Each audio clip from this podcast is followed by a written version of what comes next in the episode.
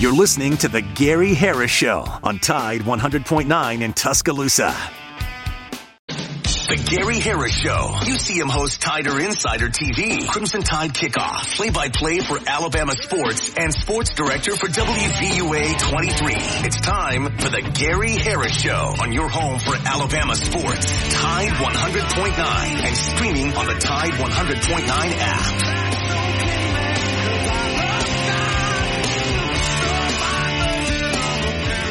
All right, let's do it. Welcome into the Gary Harris Show for this Monday, November 27, 2023. All right, Halloween's already in the rearview mirror. Thanksgiving's already in the rearview mirror. It's Christmas season. It is amazing how quickly this year is flying by, how Woo. fast this football season has gone by in a, in a snap of the fingers. We talk about it every year.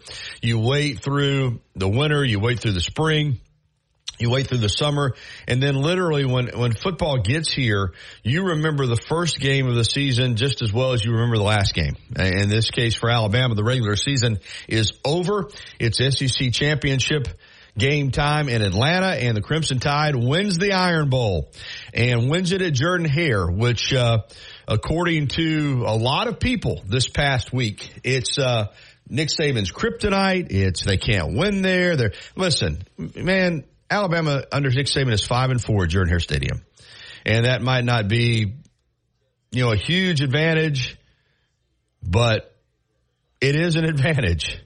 And then you add in they're seven and one at Bryant Denny, and you know it is what it is. But Alabama has won two Iron Bowls in a row. Saban has a winning record there, and uh, yes, the game this past Saturday was a instant classic. and if you're an Alabama fan you look at that game and say, how in the world was Auburn even in a position to win it? You're a better team. You're more talented. You, you came out of the game, you know, three and out and went down and just drove it right down for a touchdown, get the ball back, score another touchdown. It's called back because of a hook on, uh, Dippre, the tight end, hooking a player on the inside. It, very rarely do you see that called. Uh, I'll be honest with you. I don't know the last time I've seen it called, but they called it.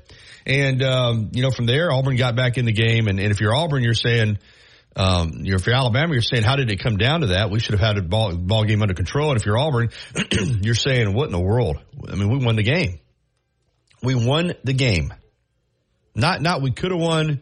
We should have won. We might have won. You're saying we won. There's no way, there's no way in football that you convert a fourth and goal from your 31 yard line until you do. And Alabama did. Again, let me, let me say that one more time.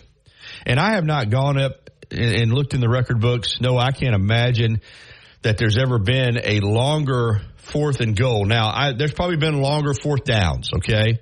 In fact, it was, you know, Hugh Freeze when he was at Ole Miss that had Arkansas convert a fourth and 25 to keep a drive going that kept Ole Miss from going to the SEC championship game. That was the lateral and Hunter Henry and all that stuff. But this was fourth and goal from the 31 yard line. Fourth and goal. In other words, you can't get a first down. there's no, there's nothing in front of the field that is workable. I mean, you could get the ball down, you could gain 30 yards and lose the game. That changes things. There's one thing to be fourth and 31. It's another thing to be fourth and go from the 31. You have no options but to score a touchdown. No options. And Alabama did it. And they did it in a very unfluky way. It was not a fluke. It was a well designed, well executed play with the game on the line. And as bad as Auburn might have defended it. And as bad as their plan might have been, just rushing two guys and having one guy just kind of hang out. I don't understand even having a spy on that play. Why you got a guy hanging out five to seven yards behind the line of scrimmage, just standing there, not all the way back in coverage. But either you rush usually or you play complete coverage and they didn't really do either. They rushed two guys, but those two guys just kind of stood there. But Alabama executed that play. That throw by Jalen Milroe was put the only place that you could put it. Uh, the defensive back did not get turned around. He did not get his head around to play the ball. He had his back to the ball and he got burned. But the fact that Alabama wound up with man coverage on the outside, I think is a mystery to anyone who's ever played football at any level And I'm not sitting here and try to be a coach, Noah. You know that. I, I'm not going to sit here and try to tell you, but I, I know enough about football that I can't understand how Isaiah Bond got single covered to the outside there. I, I just don't. I, that that that's a mystery to me. But give Alabama credit. Give Milroe credit for throwing a BB. Give Bond has not gotten enough credit for that catch because the throw was so. But that again, you say, well, he hit him right in the hands. He did. Now he did. But that's still not an easy catch. You got to go up with the defender on you, defender facing you with his arms trying to knock the ball out. You've got to catch it. You got to come down with a foot in bounds. You got both feet in bounds. So it was great execution by the offensive line, great execution by the quarterback, great execution by the receivers, and then in particular, great execution by Isaiah Bond to make the catch. So I have a question uh, about the game. I was listening to it while I was working on stuff. I'm confused. Why are some people saying that the final score is 33-24? Where is that coming from? What happened was on the final play of the game. All right, and we'll get to our intros here in a minute. We just dive right in. Listen, it's the Iron Bowl. We're diving right in. SEC championship game. on the final, after Alabama took the lead, 27 to 24, Alabama kicked off. For some reason, Auburn brought it out of the end zone, which was another very dumb move because you have no timeouts. Because that's another thing, poor coaching move. Using all your timeouts up, all your timeouts up while you're on defense. You say, well, they want to win the game right there. Yeah, but in case you don't win the game, you need to have some timeouts. A couple timeouts that could have changed your whole offensive game plan. But anyway, they brought the kick out. Guy got tackled. Tried to, I think Auburn players were trying to start a little scrum to get a 15 yard penalty on Alabama. It didn't work. And so the first play, um, Thorne gets nailed. Ball comes out, uh, fumble. Looked like it was going to be a touchdown for Alabama. Then looked like it was going to be a safety. 72 didn't get it out of the end zone. The offensive lineman picked it up, but the offensive, the official right there got knocked down, fell down on his butt and couldn't see the play. So Auburn has one more play, Noah, and they throw Thorne throws it down the sidelines. Terrion Arnold intercepted the ball and appeared to return it for a pick six, a touchdown. So the scoreboard went ahead and changed to, to 33 to 24. The CBS broadcast team announced it as 33-24, but those officials who had blown several calls on both sides all day, instead of just getting off the field is what officials usually do in a game situation like that once the game is over. They made sure they stayed out there and they said that Terrion Arnold, I guess, was out of bounds. I don't know if he was out of bounds or not. I, I mean, they never really had an angle from the cameras that showed, but those official, one of the officials said that, um, and I think a couple of the Auburn sideline people stayed on the officials because they, you know, I guess it mattered to them whether it was 33 to 24 or 30 or 27 to 24. And uh, they took the touchdown off the board. They said that Terrion Arnold intercepted the pass but stepped out of bounds. I assume. I mean, I've still never heard an official statement on it from, from anybody, but that is my understanding is that, uh, it was ruled that Arnold stepped out of bounds and, um, there you go. So yeah, I just found, I was found, I was like I was very confused over the weekend because I was like, what is the final score actually? I heard. Well, you weren't the only one, and and initially on social media, I popped it up as thirty three to twenty four because that's what it you know what it said, but. The official final score is 27-24. We'll break down the numbers. We obviously, obviously too, we've got to turn the page to, uh, to, um, the SEC championship game, which is a bigger game. I know a lot of people don't want to imagine that, and, uh, but it, you know, it is, it is a bigger game. So, all right, let's go ahead and get the intros done. Where I, I do want to take phone calls, man, because listen, I want to, I want you to weigh in on that Iron Bowl. I want you to weigh in on whether or not you think Alabama's got the right stuff to beat Georgia. I want you to weigh in on this, what I think has been a magical season. I, I think for Alabama to go from where it was after three games, two and one, but having lost to Texas at home, having looked miserable against, uh, South Florida to the point now where they're 8-0 in the SEC. That's the fifth time Saban's finished 8-0 in the SEC. He's finished 7-1 in the SEC more times than I can count. But, um, 8-0, um, 12th year in a row, I think, to win 11 games. Uh, for this team to be poised to, to win an SEC championship and get a spot in the college football playoff is amazing to me. Um, but we're going to discuss all that. But I do need to tell you that this is the Gary Harris Show. I am Gary Harris. Noah Haynes is right there on the other side of the glass, manning the controls, taking your phone calls on the First and Main Condos hotline at 205-342-9904. This hour of the Gary Harris Show is being brought to you by Alabama Credit Union. Member owned and not for profit, it really is just a better way of banking. Uh, you know, I've got my money at Alabama Credit Union because let me tell you something. I trust those folks. I'm a member, you know, I'm, I'm not just a customer. I am a member and they've got a great deal right now. Save big this Cyber Monday. Listen to this. 6% annual percentage yield on a 12 month CD. Save big this Cyber Monday. Get by and see them at the Alabama Credit Union right now. 24 hours only. 6% APY for 12 months. You have got to take advantage of this. Get by an Alabama Credit Union location today. Don't let this pass you by. This is an incredible opportunity, and I can tell you right now, Noah and listeners, I'm going to take advantage of it. I am going to take advantage of 6% for 12 months right now at Alabama Credit Union. Join me in taking advantage of this incredible opportunity.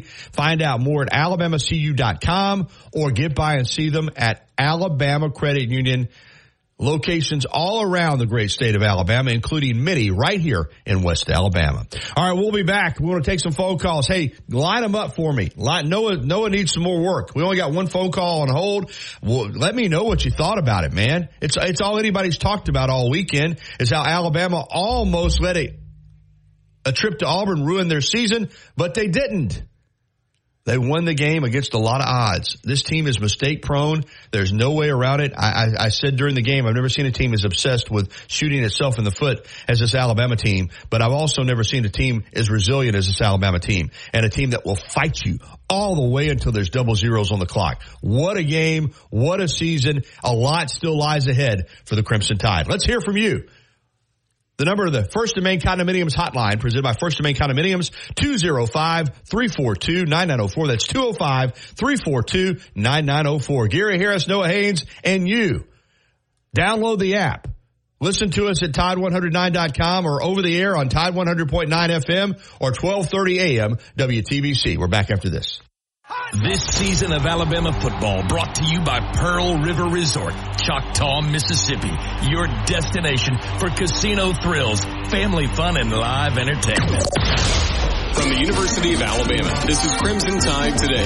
It's daily update on Bama sports and it's brought to you by Dex Imaging, the official copier and printer provider for Alabama Athletics. Hello again, everybody. I'm Roger Hoover. Alabama won the Iron Bowl on Saturday, 27 to 24 at Jordan Hare Stadium. Head coach Nick Saban met with the media after the win. So do I need to really say anything? I mean, it's an unbelievable game. I guess if you're in this long enough, sometimes it goes against you in the last play of the game, and sometimes you're fortunate and it goes for you.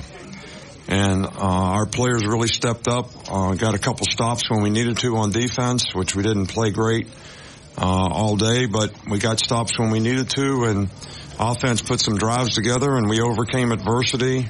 You know, bad snap when we got an opportunity to to score, and um, then we make a, a great play on fourth down. So, um, can't say enough about the resiliency of our players, um, how they competed in the game, uh, played hard in the fourth quarter. Got to give Auburn's team a lot of credit too, man. I'll have more in a moment. You know, in today's world, companies are looking for business partners, other companies they can depend on to help make their business successful. At the Crimson Tide Sports Network, we have found that partner in Dex Imaging. So when it comes to office solutions and a partner you can depend on, give Dex Imaging a call. For more information, go to deximaging.com. Dex Imaging, the official copier and printer provider of Alabama Athletics. Join us tonight for our final edition this season of Crimson Tide Rewind, presented by the Alabama Department of Public Health at 6 p.m. Central from Baumhower's Victory Grill in Vestavia Hills. Crimson Tide Today is brought to you by Dex Imaging. Crimson Tide Today is a production of the Crimson Tide Sports Network from Learfield. Tide 100.9 and local bank Tide 100.9 Tuscaloosa weather. Lots of sunshine today, but cold and breezy at times. The high 49. A freeze tonight. The sky clear. The low 29. Then for tomorrow and Wednesday, lots of sunshine both days. The high tomorrow 51. Wednesday's high at 57. I'm James Spann on the ABC 3340 Weather Center on Tide 100.9. It's 40 degrees in Tuscaloosa. You see him on WVUA 23 covering sports and on Tider Insider TV on Tuesday nights. Don't miss a minute of the Gary Harris Show. Weekdays from 9 to 11 on Tide 100.9.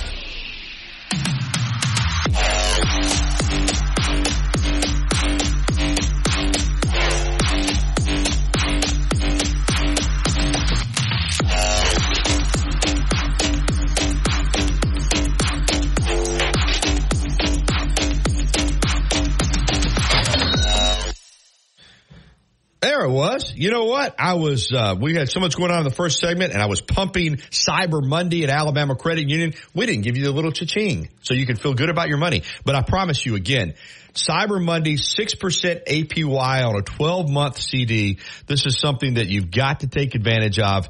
Get by 24 hours only. So get by the credit union today. Alabama Credit Union loans for real life. All right. Also, I didn't mention Rodney Orr coming up at 9.30 from TiderInsider.com. Casey Smith on golf at 10.30. Right now, your phone calls, they're lined up for us. We're going to go the order in which they came in. It's going to be Tom, Philip, Lewis, and Roland. All right, Tom, we got four callers in this segment, so I know you're going to make great points, but uh, be be aware that I'm going to have to limit you just a little bit this morning. I got it. I got it. I I, I want to hear what everybody else has to say as well, though, and uh, and I know I, my opinion is not the only one. But the first thing for me is a freaking referee. There has never been a more pathetic crew than what we had in that ball game. Well, you know who you And know I- who that crew. I- You know who I that, you, you know who it was, don't you, Tom?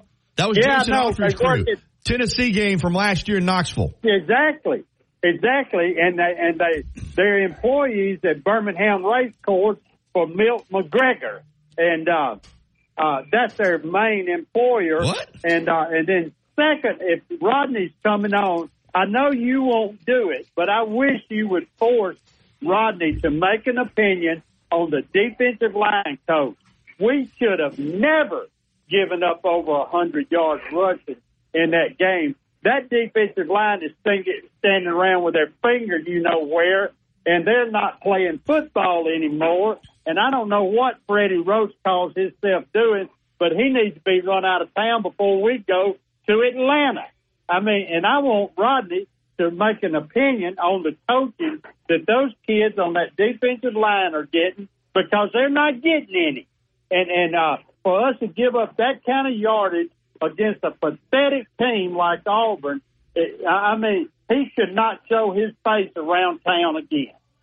See you. Thank you, Tom. Tom, getting right to the point. Uh, you know, listen, I hate to, to pile on, but uh, uh, that crew had a tough time in the game in Knoxville last year with Alabama, Tennessee, and I thought they had a tough time on Saturday in Iron Bowl. And, um, and and real quickly before we get to uh, let's see what was the order we got him? Philip then Lewis then Roland.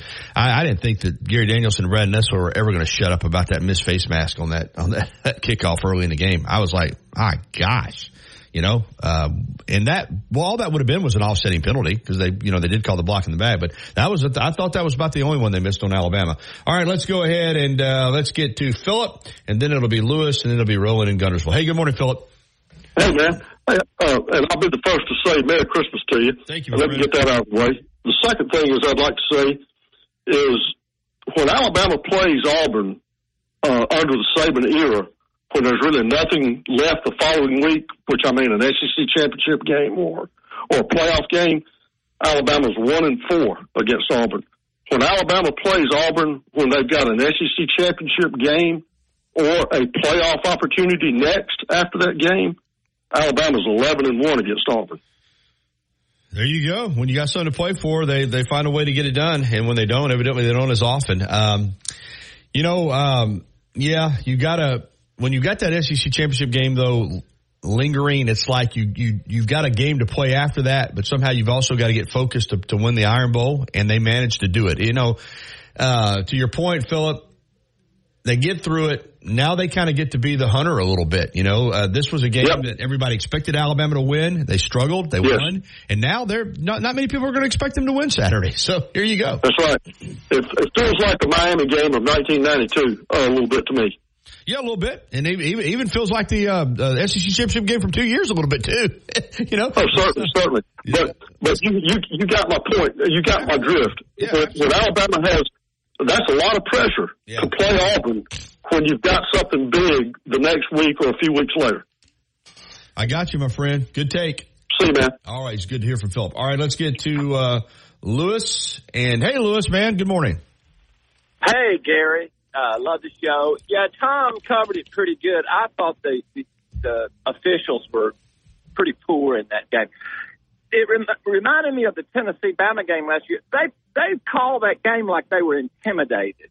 Uh, and I'm sure Auburn, of course, the face mask. Auburn's got some complaints about some calls, but it looked like targeting when an Auburn uh, defensive player hit, uh, came in and hit Milroe helmet to helmet when he was running for a first down. Now that could have been called targeting. I hate the targeting rule, but also uh, there's a uh, people saying allegedly Auburn was clapping when uh, yeah, here, there were several. snap. Lewis, there was uh, there were a couple p- missed pass interference calls that were just absolutely blatant. Uh, they they botched Burton's catch on the sideline, which was a third down play, and Alabama would have kept possession. Uh, he caught it in bounds. They ruled him out of bounds. And then he went to the replay, and I, I've never understood SEC can't even get it right on replay. The guy was in bounds. They they let it stand. Um, you know, there there was um, a potential. Uh, um, you know, mimicking the snap deal, as you said. And, and there were several that were, you know, I, didn't think after the missed face mask that, you know, there was a blatant missed face mask that went in Alabama's favor, even though it would not have been a penalty. It would have wound up just being offsetting. But after that, you knew the rest of the day that Alabama wasn't going to get any calls or not many. And it just felt like that after that it leaned toward, toward Auburn. But, you know, at the same time, Alabama overcame it all. You know, Auburn had to overcome some things. It turned out to be a great game. I thought that was a huge play. I don't know about you, but when it was Alabama got a three and out, stuck it right in the end zone, three and out again, got the ball back, fourth and one. They run that great play for Kendrick Law. He walks into the end zone from I think it was 41 yards, and they called uh, CJ. Dippre for a hook. Now he hooked the kid a little bit. You very rarely see that called. Kind of a weak call in my opinion. And then the next thing Yeah. you know, you got a fourth down and 11, and then you punt. The kid hits a you know a Burnham hit his one bad punt of the day. It Could have been a whatever 15 yards, if that 10 yards. And uh, you know Auburn went and stuck it in the end zone. It was game on. I think if Kendrick Law's touchdown stands and it's 14 to nothing, they're shell shocked. I think I think this thing could have gotten ugly. We hadn't seen it in a while, Lewis, but we saw it yesterday or on Saturday. Alabama had another touchdown returned uh, because of a penalty. I think that's seven on the year, and uh, Yeah. you know, but they overcame it all, won the game. Yep, that's the main thing, Gary. And uh, they must be hard up to, to hire officials or something. That that crew is unreal. Last point I'd like to make: for us to have a chance, and I think we have a chance, we're going to have to play a hell of a heck of a lot better to beat uh, uh, Georgia. But Milroe is going to have to be decisive on runs. There were times when he kind of reverted, and it's tough. I get it, and he was the hero with the with the pass at the end. There's times when he is going to have to take off because there's not a lot defenses can do about that. They can plan for everything, but there's times when if he'll just go for it, uh, that's going to be tough on Georgia's defense. And and look, he's done great. I'm not complaining, but he really needs to be decisive on some runs to keep keep the chains moving for us. Love your show, Gary. Roll Tide. Thanks, Lewis. Yeah, he played great in the game, but you're right, man. There's a couple times when he's got Green in front of him. I thought on the third down play that he wound up getting the penalty for throwing the ball across the line of scrimmage. On the third down play before the fourth and 31, fourth and go from the 31, he had a lot of green in front of him. Should have, probably should have pulled it down there. And obviously the one time he threw the touchdown to, uh, um, Niblack that he was over the line of scrimmage. He probably could have run, could have run for the first down, possibly for a touchdown there. All right, let's get to Roland over in Guntersville. Hey, Roland, good morning. Hey Gary, uh, uh, Tom kind of stole my thunder, but these referees, uh, uh, there's something got to be done about that. They was some, uh, you know, bad calls on both sides, but there's a heck of a lot more on Alabama that affected Alabama than what affected Auburn. Uh, you didn't mention that there where the kicker got hit behind and the guy crawled on him and was holding him down. Yeah, that what, And what referee was- is referencing, referee was folks, sitting is there looking at him. yeah, right from the play, uh, Jacob Burnham, the punter, just got absolutely blindsided, and then the guy stood over him and right in front of the official, and the official just watched it. So, and Well, it's not only safety there at the end of the game uh, when they when uh, I think it was Braswell that got the sack and the ball popped out, and the kid, the big lineman, seventy two, picked it up, and he didn't get out of the end zone. His knee went down in the end zone, but the official watching the play somehow fell on his butt and didn't even see it. Yeah, it was comedy of errors. I, I agree with you. You know, it's uh, I, but Alabama overcame it and won the game. I'm sick of it though. I'm sick of Alabama getting a short end of every, and then you hear, hear these idiots saying Alabama gets the benefit of every call. These guys not not watching the same game I'm watching. Like you said on that uh, catch, it uh, what's his name made. Uh, it was in. Anybody could see it was in it. I mean, how do you miss that? How do you go to instant replay and not not change that call?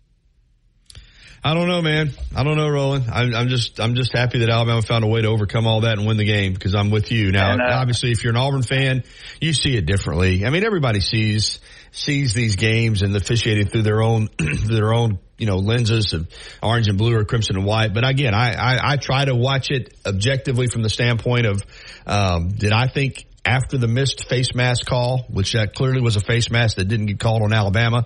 After that, did I thought did I think that the officiating um, advantage went to Auburn? I, I, I do. You know, but that's you know I'm I'm like you. That's the. That's what I saw. But I'm sure if you talked to an Auburn fan, they would tell you differently. And and well, I know you got to go, but one quick thing on Milroe, what what a game that kid played, uh, and he put that ball in the only place he could put it for a touchdown. Nobody in the world could have threw a pass any better than that pass. You're right, and, my uh, friend. You know, it was perfect. Only thing, I, only thing I can say is when uh, he, you know, like on that uh, where he went over the line that first time, I believe it was, he had the first down. It had been first and goal. He had the first down right in front of him, and, and he instead tried to pass it after he passed the line. And don't you have to take the first down? Yeah, he probably should have. I mean, like we were talking about earlier, he, he a couple of those times he needs to be a little more decisive and run the ball. But um, you know, he played great in the game, and and um, I'm sure they'll talk to him this week about you know sometimes when you're rolling out and you got green in front of you, take it. So I'm sure they'll coach him up on that. but but he's a key to Saturday uh, for sure. But that's all I got, Gary. No, you have a great day, okay? Thank you, Roland. Great call from over there in Guntersville. Thanks for the phone calls. Now we're really kicking it in. 930, we'll take our break, come back with Rodney Orr from TiderInsider.com. TV next, right here on the Gary Harris Show has evolved, it will always be that place to escape and have a good time. Whether it's for a game day weekend, to reminisce on college days, or to create new memories, if you're looking for a good time, there's only one thing to do. Head to the free at 1925 University Boulevard. And don't forget about the Lucky Lunch Meat and Three special. Monday through Friday from 11 a.m. until 2 p.m. Get a meat and three vegetables for just $8.49. Or for a lighter appetite, try the Lucky Lunch Soup, Salad, or Sandwich Combo. I'll see you at the free. To know what's going on with the Crimson Tide? Then subscribe to our YouTube channel for exclusive content on your home for Alabama sports. Tide 100.9 and streaming on the Tide 100.9 app.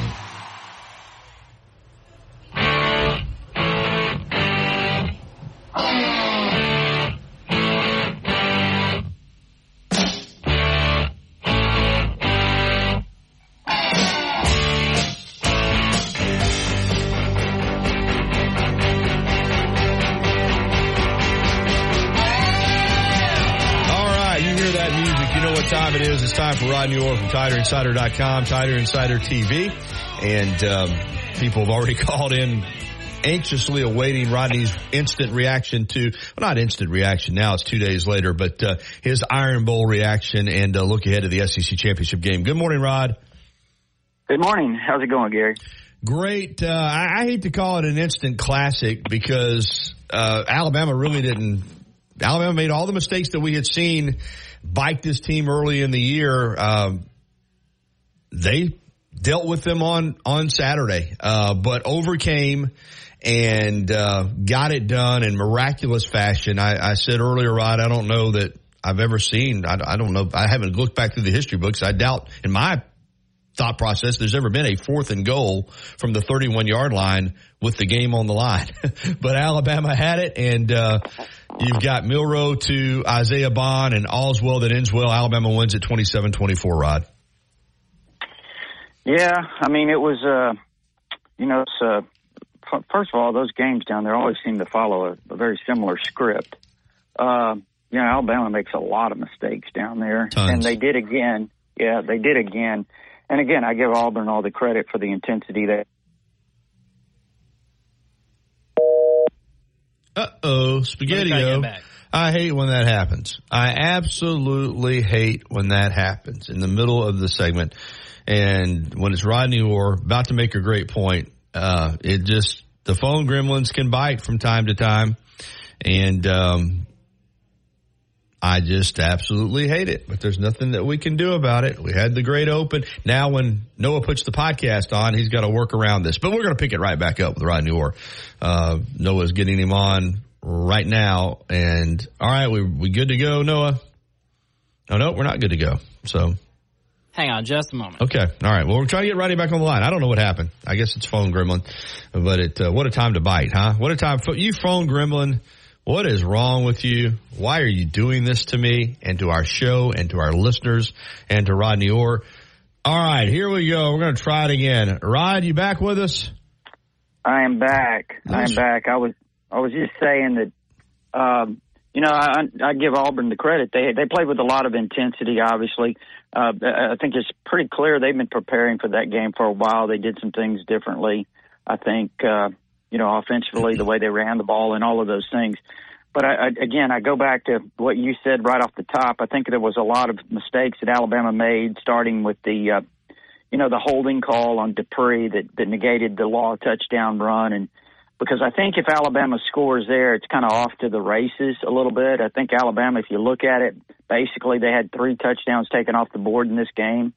Uh, you know, when Milroe ran past the line of scrimmage, when he probably would have easily gotten a first down there in the uh, uh inside the ten, and then of course at the end of the game too, that pick six that kind of well would have been a pick six, could have been had he not stepped out. But anyway, it's uh it's a game that I think uh, you know Alabama could have won handily uh, but uh, you know they created a lot of their own issues in the game.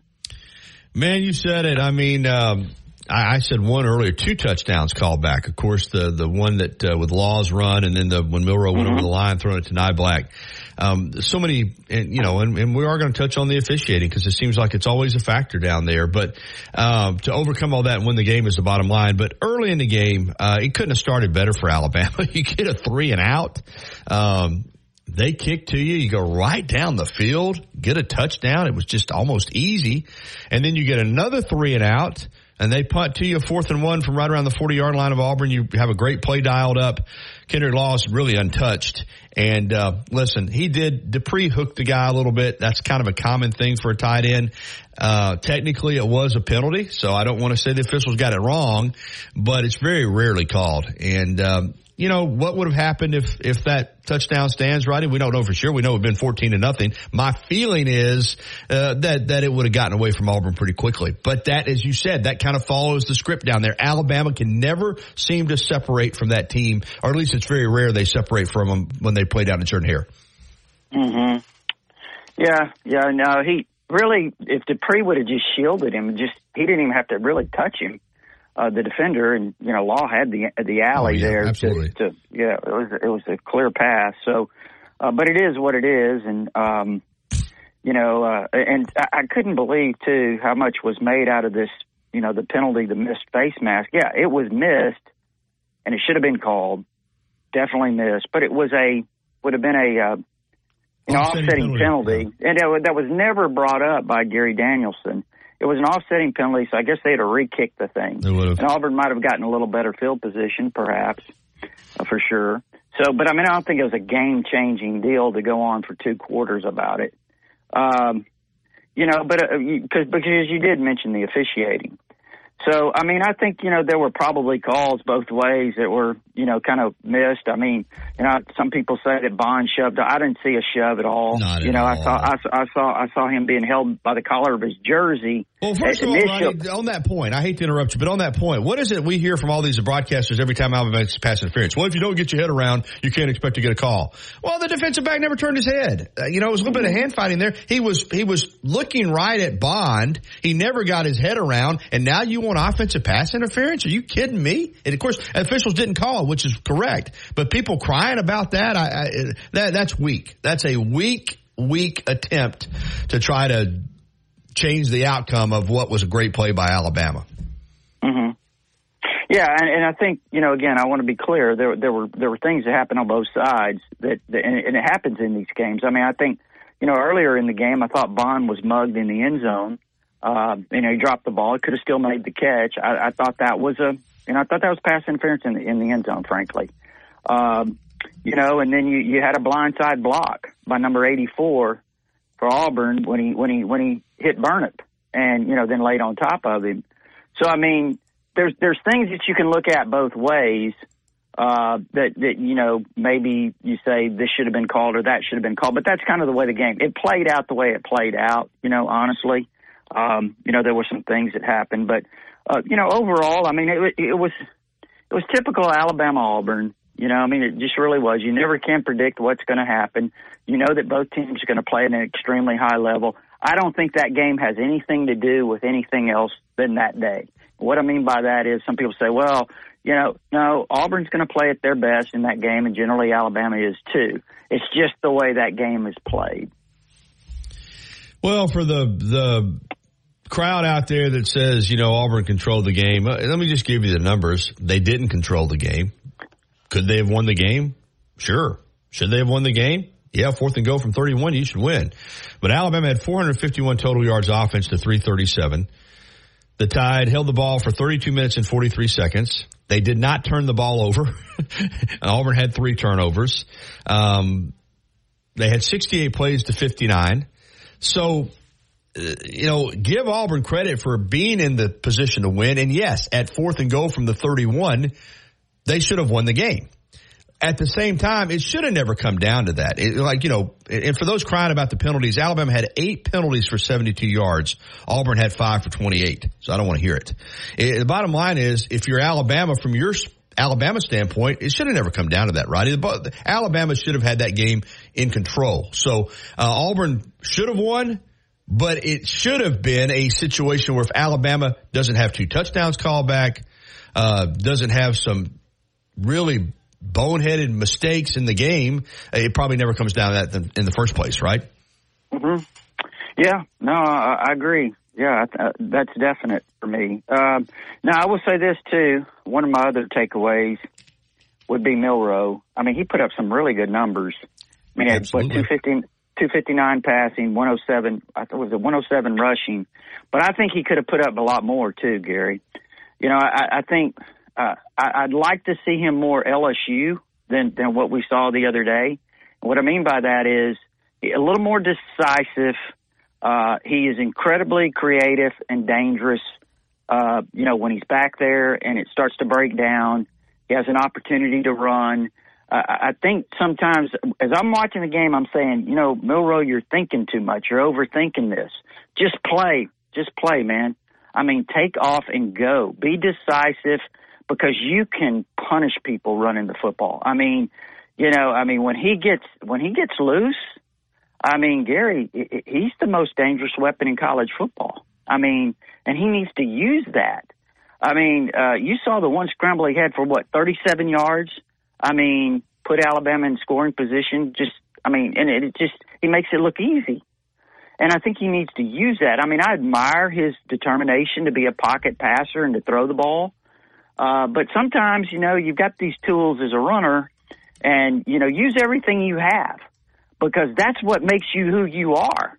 And he's got it, man. If, if he'll just use his uh, uh, legs a little bit more, you know, be a little bit more decisive in doing that, uh, I think it opens everything else up. I think it even makes him a more effective passer. I think it, you know, it opens up the inside run game. Uh, we saw that against LSU um, because you know teams are on their heels and I, I think he has to do that. Rodney, um, you win the game.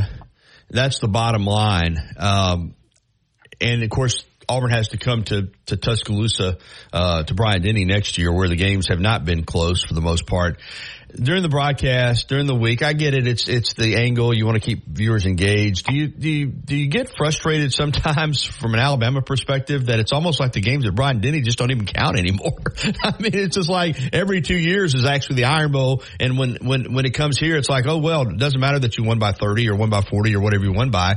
Um, I, I find that a little bit. Um, frustrating sometimes that Alabama doesn't seem to get any credit for going seven and one under Nick Saban in Iron Bowls at, at, at Bryant Denny Stadium and outside the Camback. They've all been double digit wins and most of them have been blowouts.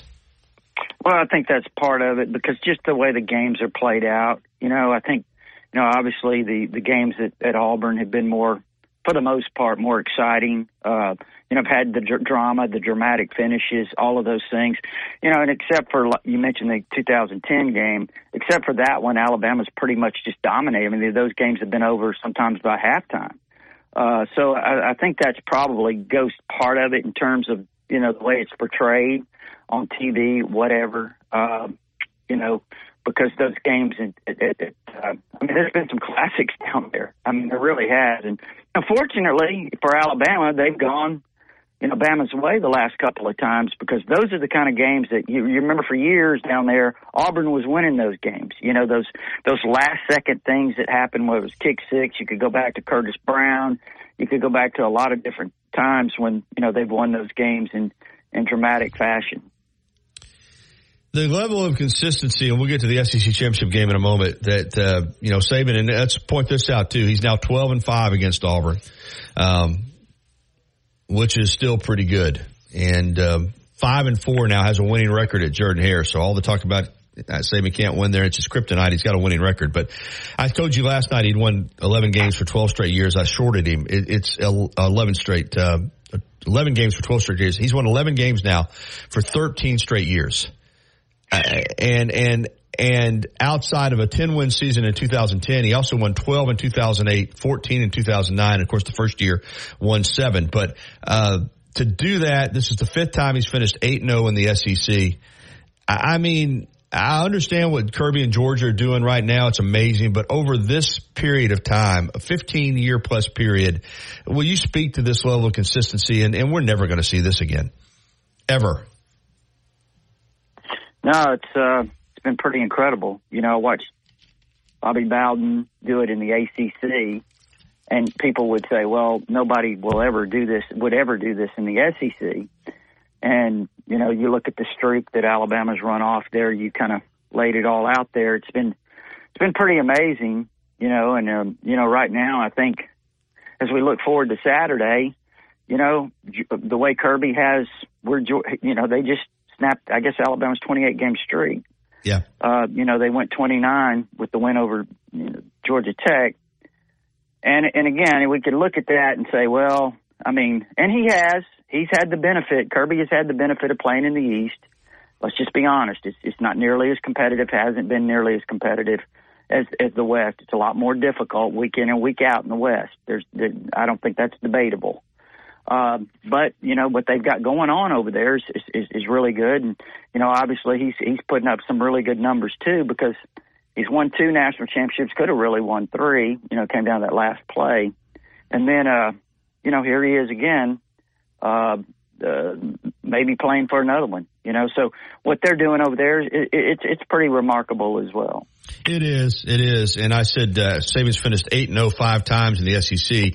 I didn't count the ten and 0 season. the, I forgot about the COVID year. Yeah, right. 10 and 0. So he's actually six times. Uh, and and and for the people that are listening, because listen, I understand you get frustrated with coaches sometimes, and you know why didn't he? But again, you're seeing and you're being a part of something. I'm just going to run this down for you. After that first season, this is his records uh, from 2008 through 2003. Uh, 23, 12 and 2, 14 and 0, 10 and 3, 12 and 1, 13 and 1, 11 and 2, 12 and 2, 14 and 1, 14 and 1, 13 and 1, 14 and 1, 11 and 2, 13 and 0, 13 and 2, 11 and 2, and right now 11 and 1. And remember those two of those 14 and 1s were when they were 14 and 0. And they lost to Clemson twice when they were 14 and 0, Rodney, uh, in, in national championship games. So it's just, it's, it's off the charts. All right. Iron Bowl's in the, in the rearview mirror. Alabama wins it. Uh, now you've got, um, an even bigger game, the SEC championships on the line and potentially a spot in the college football playoff against, as you said, a team that snapped Alabama's 28 game SEC, uh, win streak mark, uh, 28 by Bryant, 28 by Stallings. Saban got to 26. Kirby's at 29. They haven't lost since Bama beat them two years ago in this same game, and uh, they're the favorite and should be. I think they're the best team in the country, and Alabama's got a huge challenge on Saturday afternoon at Mercedes-Benz Stadium. No, I, I'm with you. I think they are the best team I've seen so far overall. You know, I really do. Um, now, I will say this too: the one th- I, I know they're good because of what, what we've seen in the past from them, and, and I know what kind of talent they have, and I know all this. I, I also don't think they've really faced any stiff challenges or challengers, if you want to put it that way. I mean, they they played some okay teams. I think Missouri's pretty solid but I don't think they've really been challenged. Missouri actually had them on the ropes. It was 23-21 game. Missouri has the ball, and you know he throws the interception to the defensive lineman. But uh, you know, uh, so this is going to be Georgia's. Uh, you know, this is going to be by far their biggest challenge. You know, and um, you know, I know that they they handled Tennessee. I think Tennessee kind of since that second half of the Alabama game, they they kind of struggled a little bit, but. Um, you know, again, it's it's going to be a real challenge because this is going to be a really physical team to Georgia. I, I think the key to me as I start looking at some of the keys, one of the keys for sure is, you know, Alabama's offensive line against Georgia's defensive front. Uh, it's it's always a game of the trenches, in the trenches. I, I, I think Alabama's defensive line is going to have to play better. Uh, frankly, I don't think they've you know played as well the last couple of games. We we saw, uh, the, you know, after that Texas A&M game, during that A&M game, and the next few weeks, I thought that defensive line was taking a big step. I just don't think they've played as well the last two weeks. They don't look like they've had nearly the intensity that they were playing with overall. They better get that intensity back this week. They better be disciplined because you know it looked like a few times they were out of position. You know, in this in this Auburn game. So I think uh, I think Alabama's defensive line play is going to be really crucial because if Georgia can line up and run it, and then that with back play action passes, you know they're they're pretty amazing. They've got a lot of weapons. I know they've been a little beat up. Bowers has been beat up. Ladd McConkey's been beat up a little bit. You know, I, I expect both those guys will probably be ready to go. Uh, but they've got a lot of weapons, man. They got a lot of weapons, and and uh, you know they utilize them really well. You mentioned you referenced the defensive line, and uh, Tom called in earlier and wanted me to ask you about uh, um, the defensive line and if you think they're being developed and, and, and playing as well as they should be playing under Freddie Roach. That was his question, and I, I told him I'd try to ask you.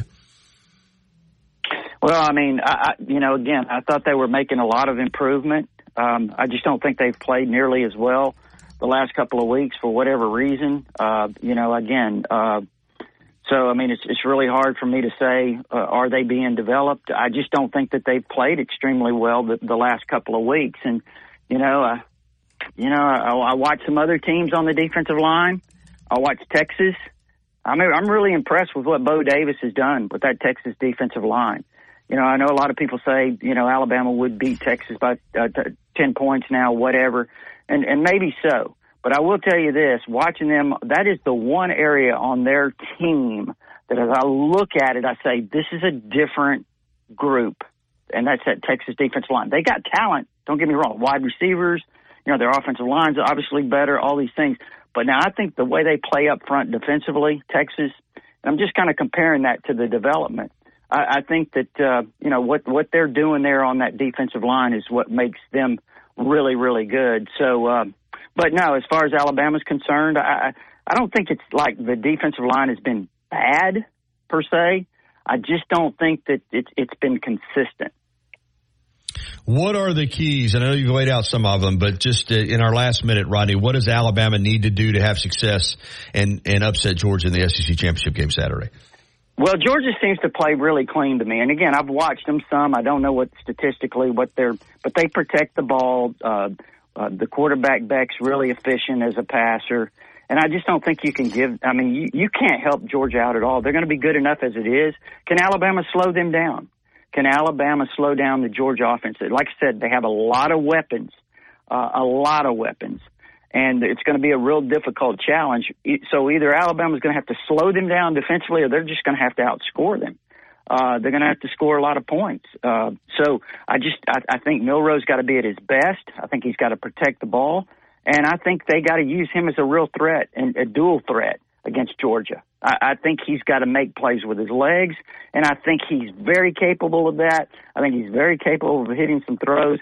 I will say this about Georgia, and you know I've been saying this for a long time, Gary. You and I have talked about this for a few years now. I think the one place where Georgia's very vulnerable is deep. You know, you can hit them deep, you can strike big on them, and I think if Alabama can strike, you know, challenge them down the field, I think Milroe can make those throws.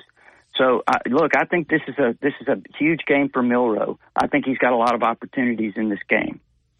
Great stuff as always, Rodney. Folks, remember, TiderInsider.com, still just $48 a year. And join uh, Rodney and me tomorrow night for Tider Insider TV at 630 on WVUA 23. Thanks, Rod. Okay, bud. Take care. All right, we'll get to the break and we'll come back and wrap up this first hour and get you ready for a big second hour right here on the Gary Harris Show.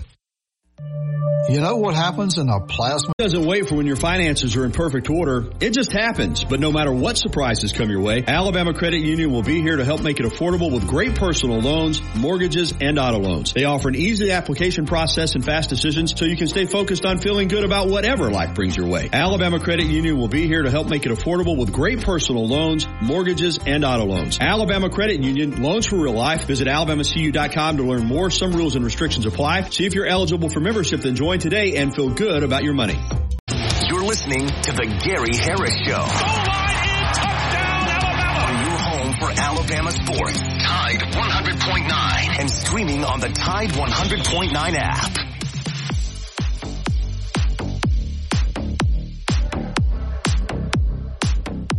All right, that's going to wrap it up for the first hour. Hour number two is going to be a big hour as well. We're going to dive into some other topics. Uh, SEC hires at Texas A&M and Mississippi State for football.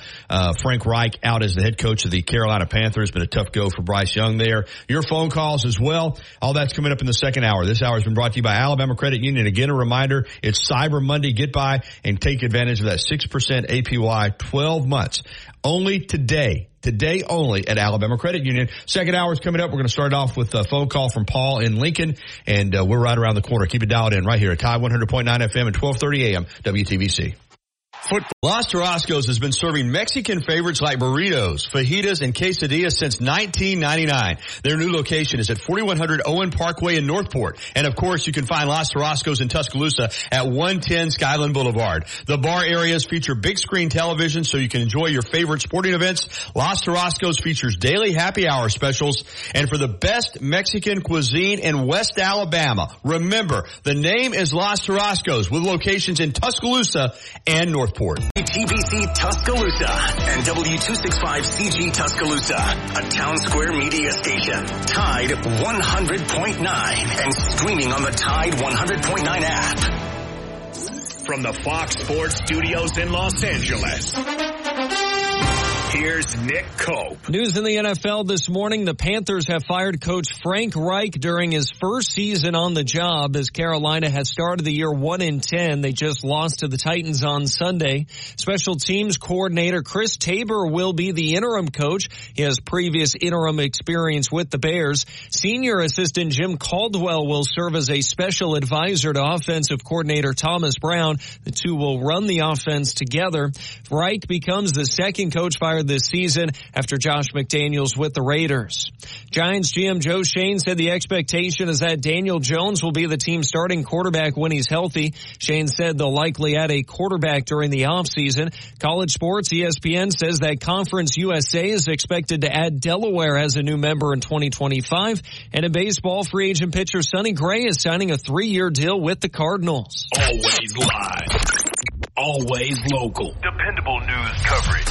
The latest news only from the Tuscaloosa Thread newsroom.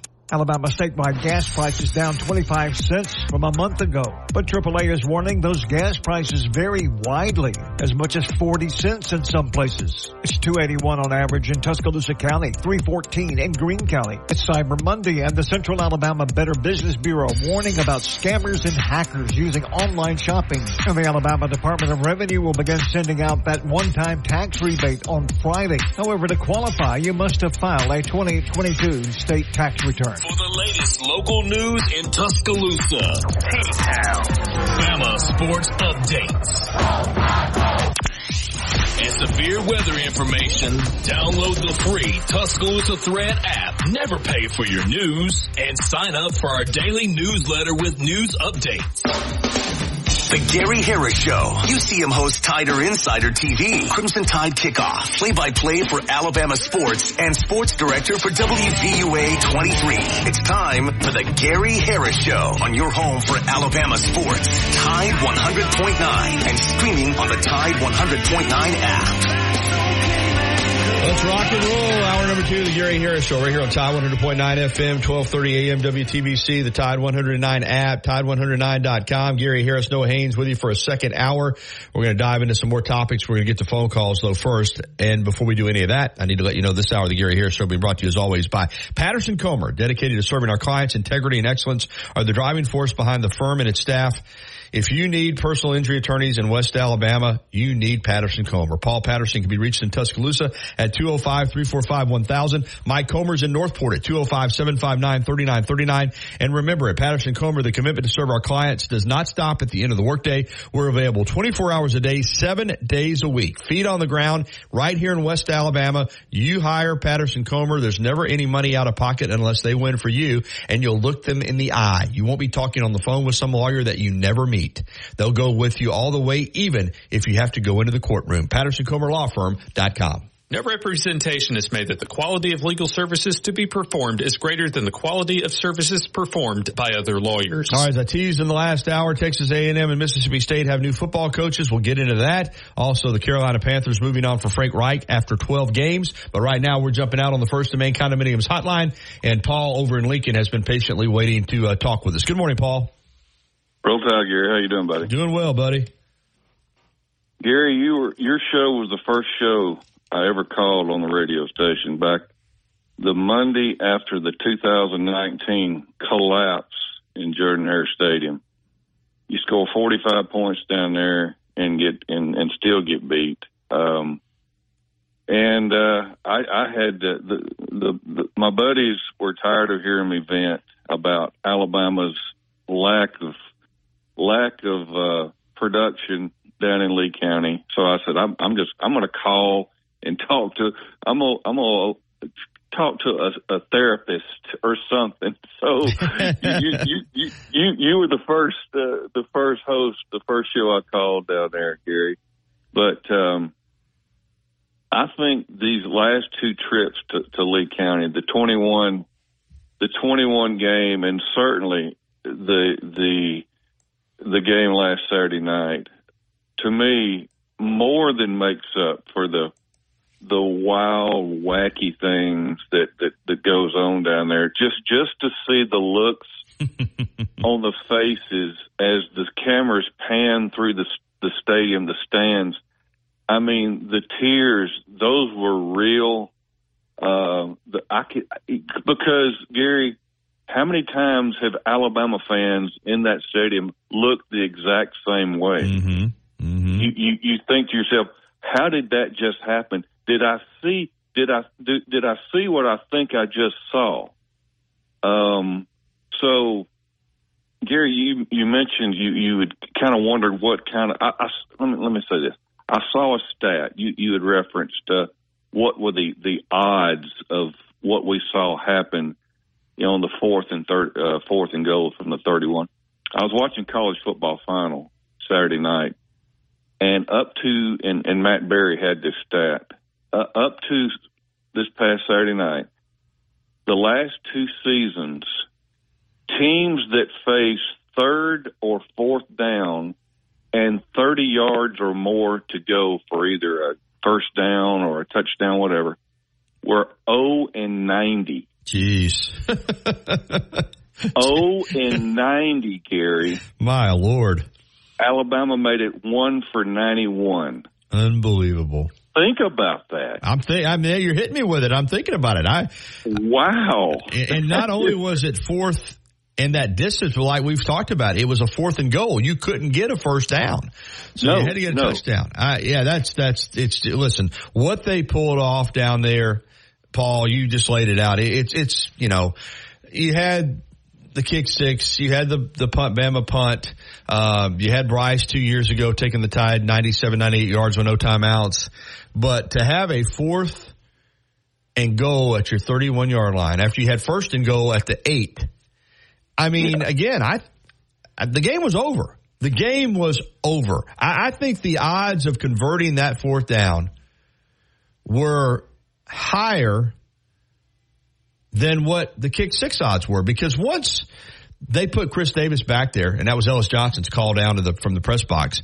Once that mm-hmm. Chris Davis was back there, and that field goal was kicked, and it didn't go through the uprights. Once he caught that ball, his chances of going 100 plus yards were pretty good.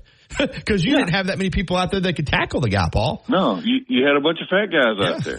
and and so that, you know, give Auburn credit, but once that ball was in the air, I'm not going to say that was an easy touchdown. It wasn't an easy touchdown, but the odds were in his favor.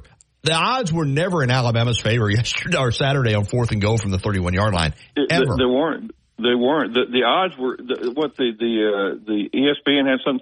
The odds were zero. I mean, point zero one percentage at, at the time that play started for Alabama to actually co- convert that that throw and win the game. I mean, that is it's it's it's it's as improbable as you'll you'll ever see a, a, a play. I mean, I know there's hail marys, um, and but I mean, Ryan, I mean, uh, Gary, you had you had uh, you had eight defenders in the end zone, eight, and we had five receivers, and how does that happen? Yeah, this is more much more improbable than a hail mary. You're right, because a hail mary Exactly. is just to throw it up and and and bounce it around. Uh, this is a 31 yard strike. I mean, this is this is a this is a uh, they call it gravedigger is the play. This is a designed. You know, we're going to throw you open and and Milroe. Uh, again, it is it is miraculous. You may not ever see this again, Jim. Uh, I mean, No, Paul, we, we might not ever see this again in our lifetime. And and to have the throw be on time, be accurate. And again, Bond's not getting enough credit. I mean, to go up and catch that thing with the defender looking you in the face, trying to knock the ball away and you catch it, you get not one foot down, but both feet down. Yeah, just, it, you're right, man. It, it's, it's, and I agree with you to some degree. I, I think, yeah, I think Alabama fans would like to go down there and mudhole them. I think they like, you know, think back to 31-7 in, in 2001 or 42-14 in 2011. But for what has happened to Alabama down there, to win the way they've won the last two years, I'm with you. I mean, it's almost like you kind of, it's an exorcism, you know? You, you're, you're getting rid of some demons, right?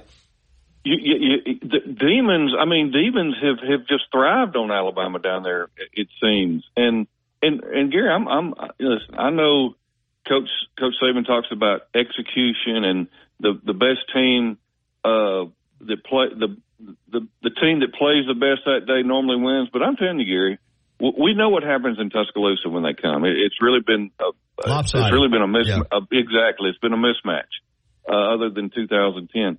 But that that whatever you want to call it, that voodoo, that that that that that that uh, magic, whatever you, it it is real down there. That that that Auburn team plays at a level down there when only really when Alabama comes down there. I, I mean, I know they kept the Georgia game pl- uh, close, but listen, when Alabama goes in there, man, it is a absolute.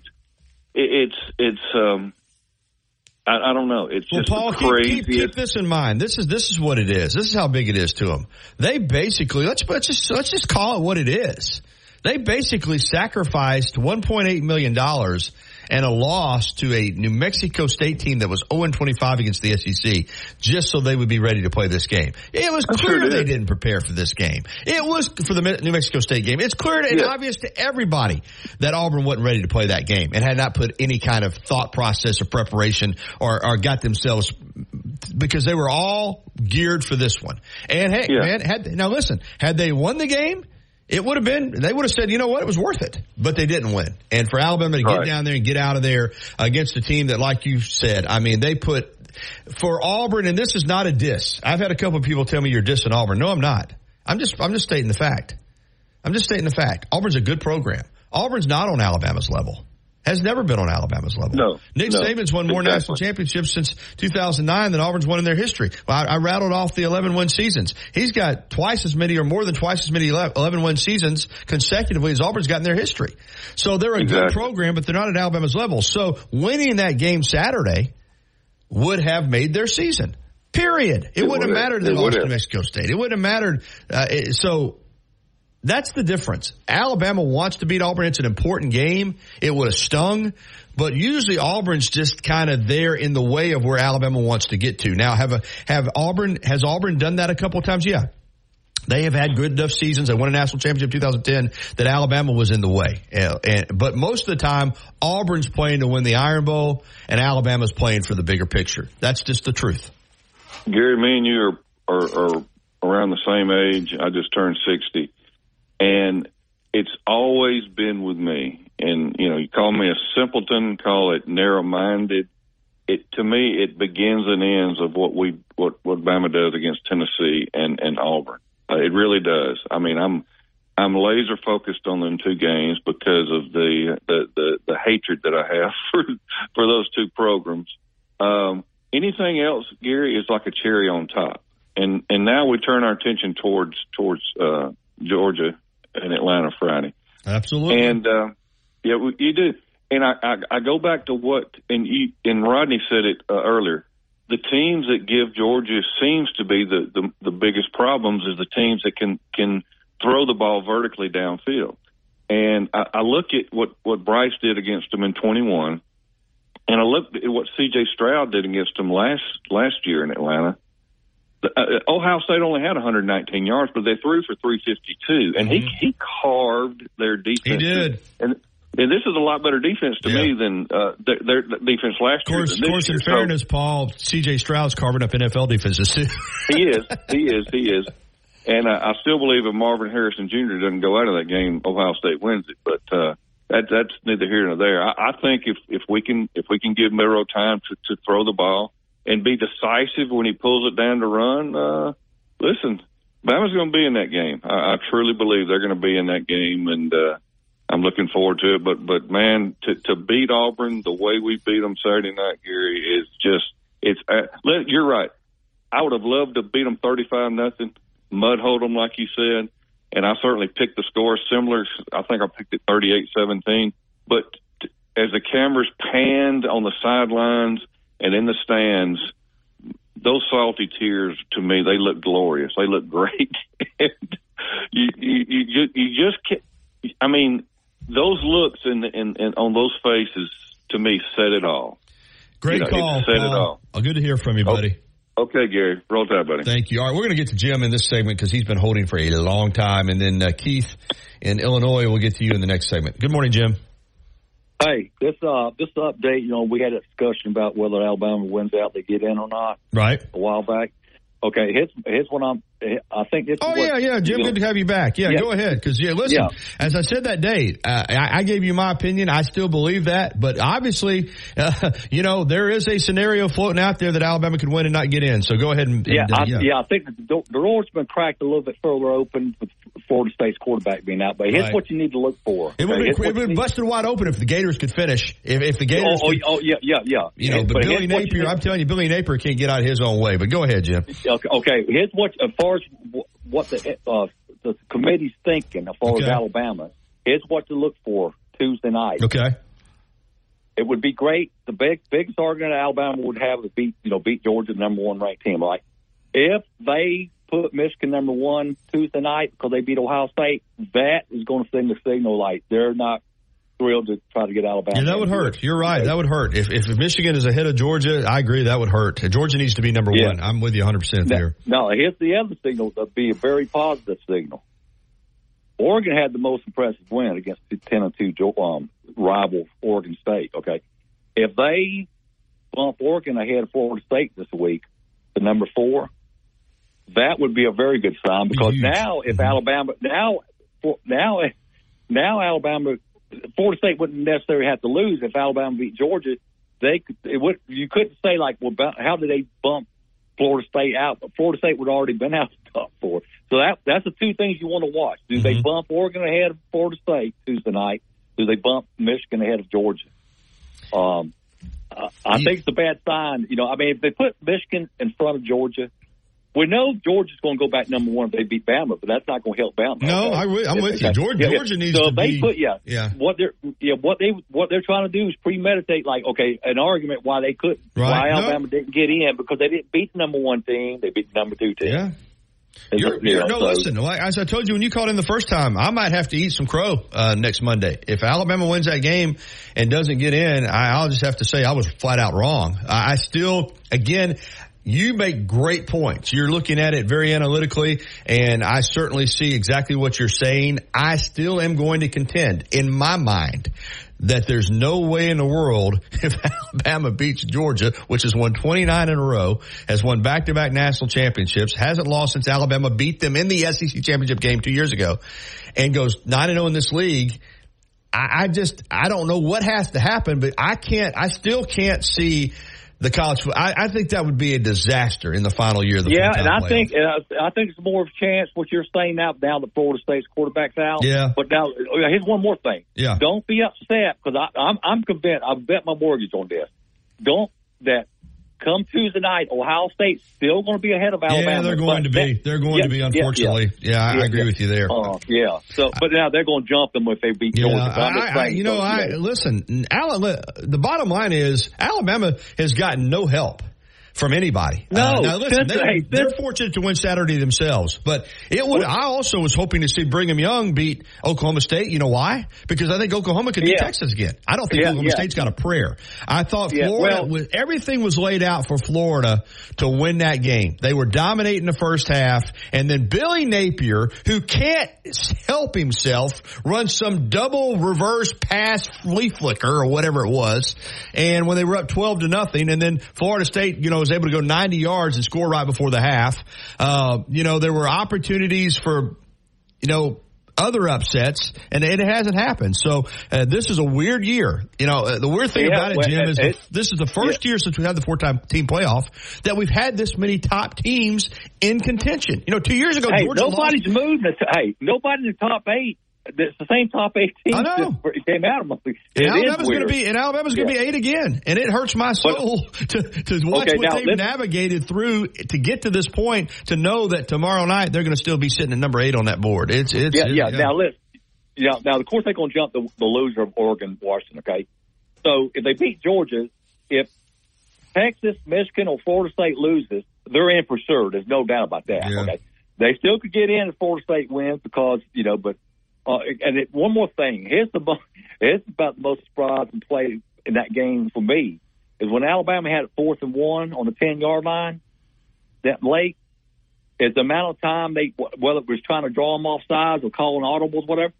The luck we've had, bad luck with somebody jumping on the offensive line. I I, I'm, I, I thought that was going to happen. I thought it was going to happen. You know, so um, You're right because that was actually a big play. Because if you don't get that first down, then you don't even get a chance for uh, for for, Oh, yeah. for fourth and goal. Oh, so yeah, you're right. Yeah, and if they jump yeah. there, then all of a sudden it's fourth and six. Hey man, listen, it was one of those games that that uh, as I said, I, I felt like I still feel like Alabama's such a better team than Auburn that it should have never come down to that. But once it gets to that point, Auburn should have won the game. I mean, you again, you should never give up a fourth and goal from 31. I don't care. That, that, no, well, that so- was hey, just, just to rush two people that cost them. you yeah. So, but no, I'm, I'm interestingly, you know, I, and let me say this too, Jim, and I have not, this is a point I have not made.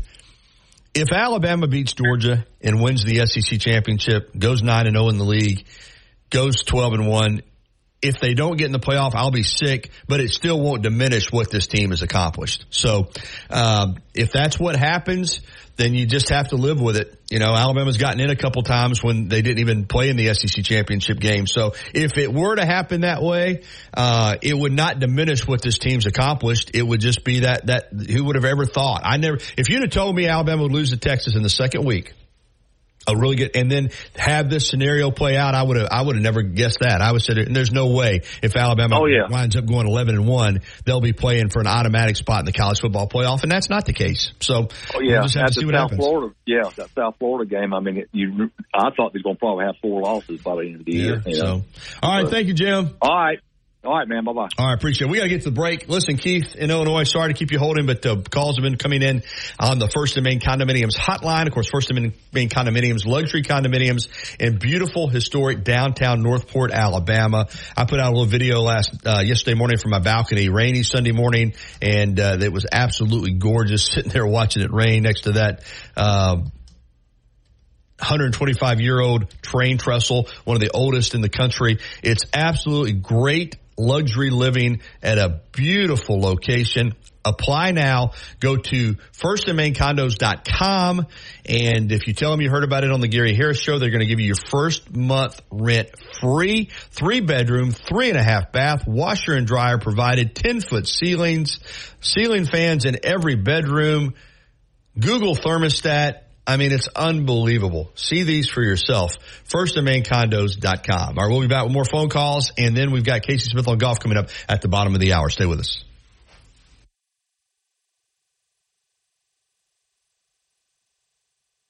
Tide 100.9 in local Vancouver. Tide 100.9 Tuscaloosa weather. Lots of sunshine today, but cold and breezy at times. The high 49. A freeze tonight. The sky clear. The low 29. Then for tomorrow and Wednesday, lots of sunshine both days. The high tomorrow 51. Wednesday's high at 57. I'm James Spann on the ABC 3320 Weather Center on Tide 100.9. It's 43 degrees in Tuscaloosa. For more from Tide 100.9, let's it fly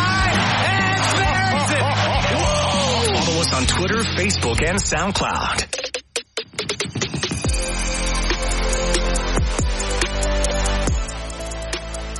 Up out on the First and Main Condos hotline and talk with Keith up in Illinois. Good morning, Keith. Did we lose Keith? Yeah. Hello, Keith, Gary. How are you doing oh, There today? he is. There he is. There he is. Hey, Keith. Good morning. Keith, you with me? Yes, sir. I Okay. can hear you. Can you hear me okay? Yeah, we got you. Go ahead. Outstanding. Long time listener, first time caller. I'm up, up up here in Illinois front now, but I wanted to give a little perspective to Alabama Sure. fans. I, I grew up in Auburn. I grew up there in the 70s and the 80s, and I graduated from Alabama afterwards. I, I got out when it was when it was easy to do so.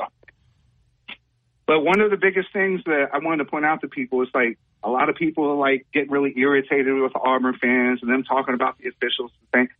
People have to realize, like especially growing up there, Auburn football, it's like it's like a closed cult kind of way, and I'm not saying it as as as so much of a bad thing because if you're inside of it, like it is like an Auburn family thing. They really really believe in it. Like it's an important thing to them. My father taught at Auburn for thirty something years, and uh, retired from there. And uh, I've I've always caught hell because of this game, and I've been to so many Iron Bowls where I've seen us lose heartbreaking losses. And I'll be honest with you, no matter what you say or do, they're never going to admit that they lost. It's always going to be some reason.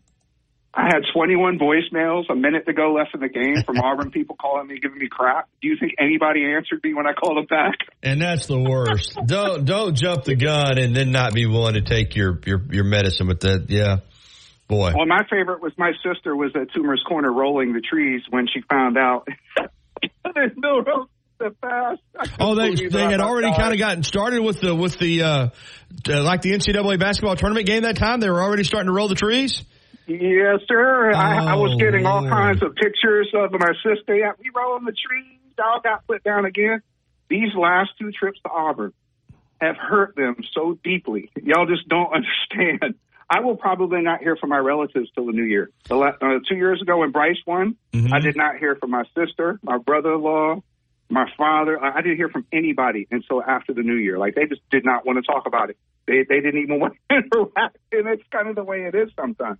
Well, you I'm think so- about it going all the way back. They I'm- always have bumper stickers and Yeah. shirts. Like they hold on to this when they went What their their whole existence is built around beating Bama, like 365. And like you mentioned earlier, and a gentleman called in a little while ago, you know, we as Alabama fans, we're looking and, and alums of, you know, we we're looking for the bigger picture. That's we're right. looking for championships and everything else.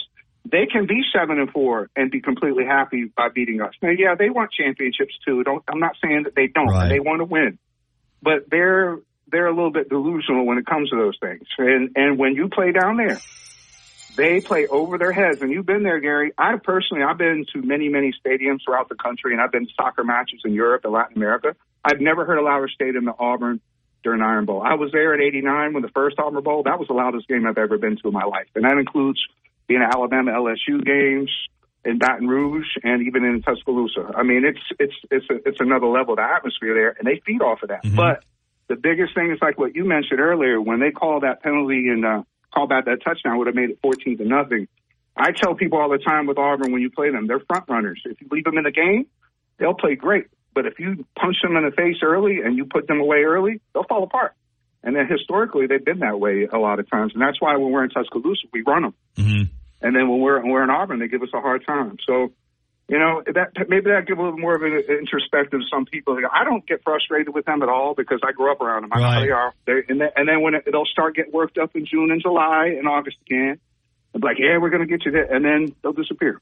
And, and and and that's just the way it is. well, Keith, I'm so glad you called, man, because you you lived it and you hit on exactly the points that I was making about how it is a little bit different. And and as you said, Oh, yeah. it's, it's, we mean it as a compliment, but it is it is a little bit cultish. I mean, they they they're all in now uh, with their with Oh, they are. I'm not going to say hate, but with their disgust uh, and and to some degree, I think envy for what the University of Alabama is creating in its football program.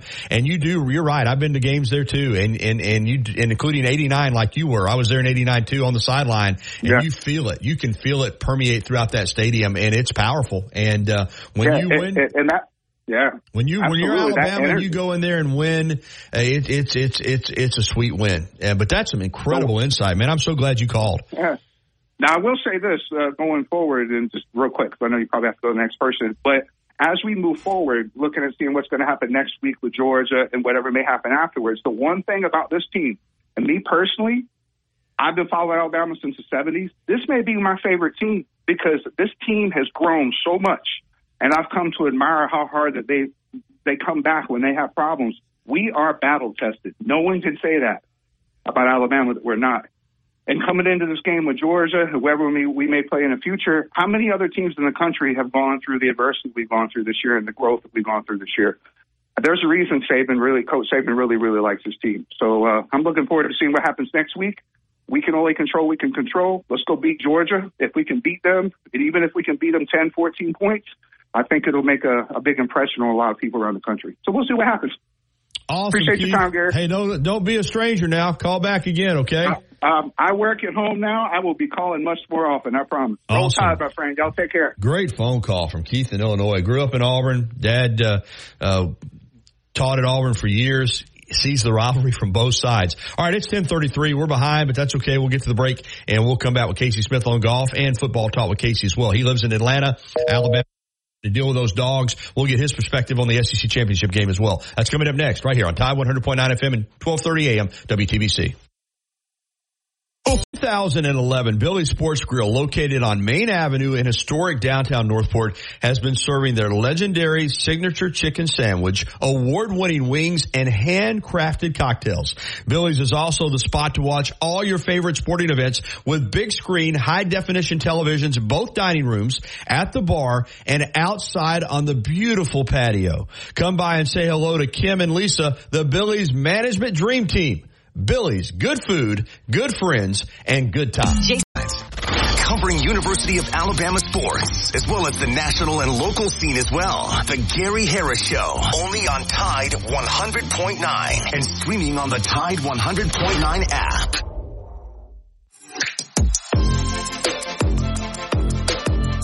1037, welcome back into the Gary Harris Show and uh, Casey Smith on golf. It's a good thing you can talk football too, because we're going to do that as well, and especially with the, the Atlanta perspective on the SEC championship game. And I- I'll be honest with you, Casey, I'm so, I'm in such full go football mode right now. Uh, I'm just going to throw it out there for you just to catch me up, because I'll be, you know, I usually stay on top of it, but this past weekend I have not done any golf research other than to check Justin Thomas's Twitter to see what he had to say about the Iron Bowl. So kind of catch us up on what's going on in the world of uh, professional golf.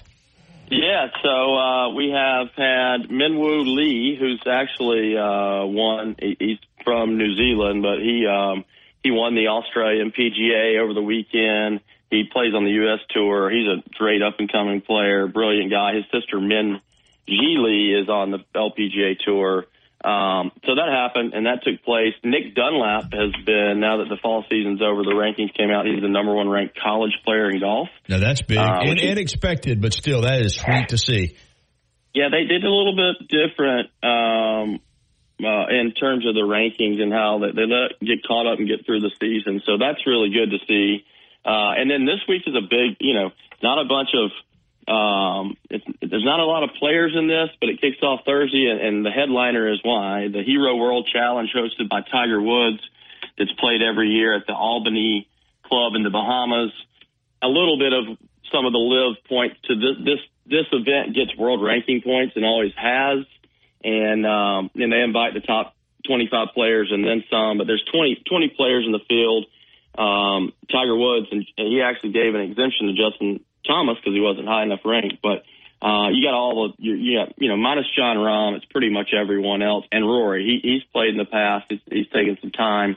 Uh, but Scottie Scheffler, Viktor Hovland, Max Homa, all of the, all your regular characters, Spieth, Fitzpatrick, I mean, you name it, they're all in the field.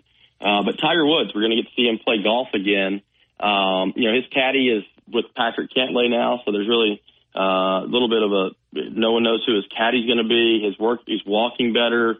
Um, he's uh, most people say that he's that I know that have played around him said he is banging balls, which he hasn't had the ability Right. to do in the past. Right? He's just been got to go out there and try to get ready the week of, and then what that's done is shocked his body, and he's gotten hurt really a lot by practicing the week before. Where now he's being he's able to load manage this whole thing. I, I'm excited about that. He's obviously the needle still in golf. Uh, I think he's so, such a determined guy that he is going to win again. I really do believe that. And you then um, really do. Hang on now. That that's a bold statement. I really believe what he's he's been win. through and the fact that he is uh what is he now 47 48 years old um i think he turns 48 this month in fact you you do He believe does. he'll win a, a a PGA Tour event again in his career I believe he will because I believe he's going to get to play more now if he can practice more. And I, I believe that it's not just the ma- like he's figured it out. He's changed his swing a, a bunch of different times. Uh, his ball speed is up. It would be different if he was out there just not hitting it far, but he's hitting it as far or further than guy. I mean, he's hitting it further than the PGA Tour average. wow Um, and I think we're going to get to see. I think this is just a warm up. He gets out there at a friendly place. I don't expect him. If he beats anyone, they should all be scared. Uh, if he finishes in it, you know, just let's watch and talk to see where he finishes uh, in this 20 player field because it is the best of the best. But it's a no pressure event. And then he plays again with his son, who just won a state high school championship, something he had never done. As a ninth grader, uh, his son Charlie did. They're playing together in the PNC um, and the Thomas will be there. That's like December 16th and 17th. That's where people are going to get to see, even though it's silly, they just show club head speeds. So watch and see what his club head speed is. If it's north of 115 and it's going to be probably 17, 18, 19, 100 miles per hour, uh, you're going to see that, wow, well, he can do everything else. Now that he's had this surgery, it's just getting around the golf course and he hasn't been able to practice prior to the surgery. Now he can practice, and that's why I think he's the greatest that's ever done it. Uh, his hands are still his hands. It's just getting him around the course. So uh, I think it's exciting for him, and I think there's another chapter to his career. As he said, I, I'm going to play, and if I if I'm healthy, I'm going to play a champion in the Champions Tour because I, I love to compete, and I, I then I'll you know it's legal to have a cart. So. um I just think I just think he's the best that's that's done it. Um, you know, his periods of greatness are just insane. So that's why I think he will win another event at some point again. Uh, it'll be incredible. I mean, Phil Mickelson won the won the a major at 51, right? So it's just being healthy for him. And Yeah. then and then you you know the LIV schedule came out. They're actually kicking off their season in February. They're playing in Vegas the week of the Super Bowl. This uh, in 2024. Uh, they're actually added Nashville, who doesn't have a tour event. Uh, and then, you know, the last couple things, the first LIV player has actually decided to go that we've seen to go back to the PGA Tour or DP World Tour. Bernd Wiesberger Okay. has decided to go back to the DP World Tour, and they reinstated him, and so he didn't have to go back through Q school. He's a multiple, you know, multiple time winner. They reinstated him. He paid his fine. They say he paid his, you know, did his suspension. So it was interesting to see how it's pretty seamless uh, for him to get back over there. He he wanted to play more of a, a European tour schedule based on where he lived, uh, and and he didn't he didn't really enjoy playing U.S. events or worldwide events. He liked more of that continental Europe and desert. So that was his reasoning for that. And then the, the final thing is, you know, the, the, the LIV has this promotion event coming up that we've talked about before, 48 players for three spots. And Nick Dunlap's been invited to that. And, um, it will be interesting to keep an eye on to see if he goes to that. I don't think we would get any announcement. I think it would just be an under the radar go. Um, and, and, and he doesn't have to turn pro if he if he goes. Um, there's there's you know it's not accepting money, so he can go play in it and actually see what it would be. And he wouldn't be he's not a PGA Tour member, so he wouldn't be giving up any PGA Tour benefits or fines. There's really it's sort of like that Eugenio Chacarra that came from Oklahoma State that's on LIV that went directly to LIV. There's a loophole for those guys from college. It'll be interesting to see. That's just something to keep an eye on. Um, but that's really like the golf update. The hero this week is a really big deal and um, be really good to watch. One noteworthy part of if Tiger wins again, in addition to just winning again, and, and you mentioned, of course, Mickelson. You know, Watson should have won the Open Championship at 59.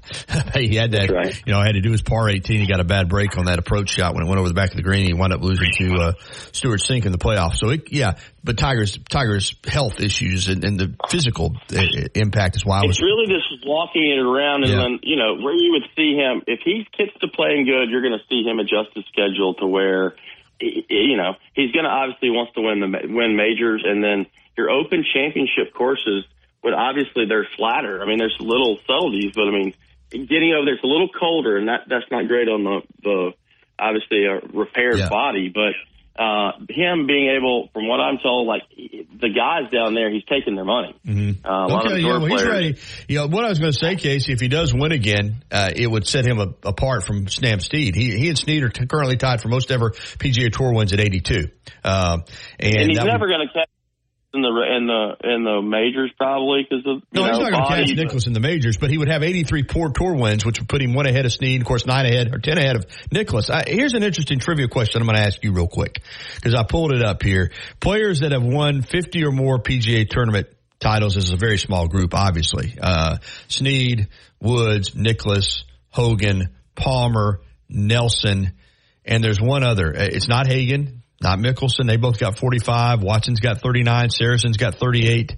But I bet Gary you. Player. No. I, I, I, because players got all the worldwide wins, but he, the other player that has over 50, I was going to see if you could, if you could answer it. Um, Vijay Singh. No. This guy, I, I Oh. bet you don't get. I, I bet very few people would get it. It's it's Billy it's Mhm. Billy Casper. Ah, Billy Casper. 51 yeah. wins. Now three majors, uh, but 51, 51 tour, tournament wins. And I I wouldn't have guessed him if I hadn't looked it up. Never He's- hit it great and and uh, and cuts his putter. Uh, his putting stroke. So that's very interesting. Yeah, but he, he's the other guy with more than 50. All right. Um, that's a great, you caught us up on golf. I got to talk a little football with you real quick. First, take away from the Iron Bowl. Oh, I mean, incredible uh, finish. That's one of the wildest things I've ever experienced in my life. Um, I thought the officiating crew was absolutely horrible, and I think you got to give it to Hugh Freeze uh, on he had strapped the game plan to you know two two uh, you know series in.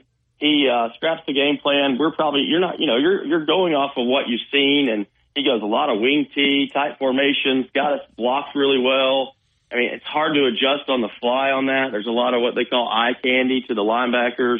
So, um, you know, that's a that's just a hard thing to adjust on the fly. I think they probably caught us off guard because they did just scrap their game plan, but they had nothing to lose. And I think as the game went on, you know, uh, Jalen Milroe, Milroe, for as bad as, as that snap was, which I think that should have been a penalty on Auburn.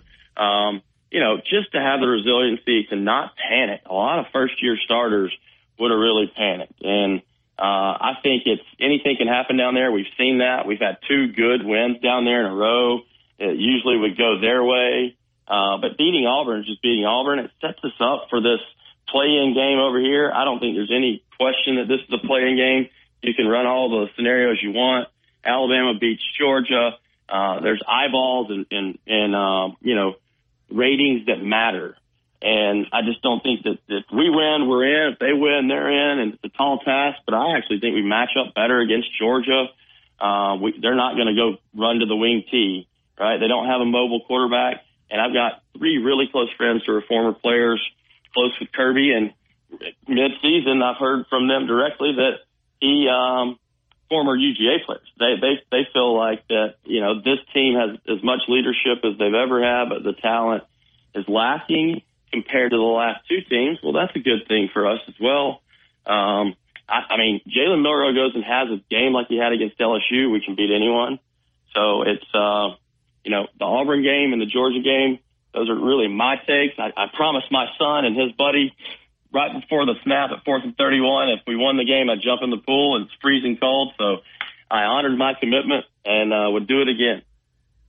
Great stuff, Casey. Man, and uh, are you? i Of course, I'll be over for the game on Saturday. Are you? Uh, you going to the game?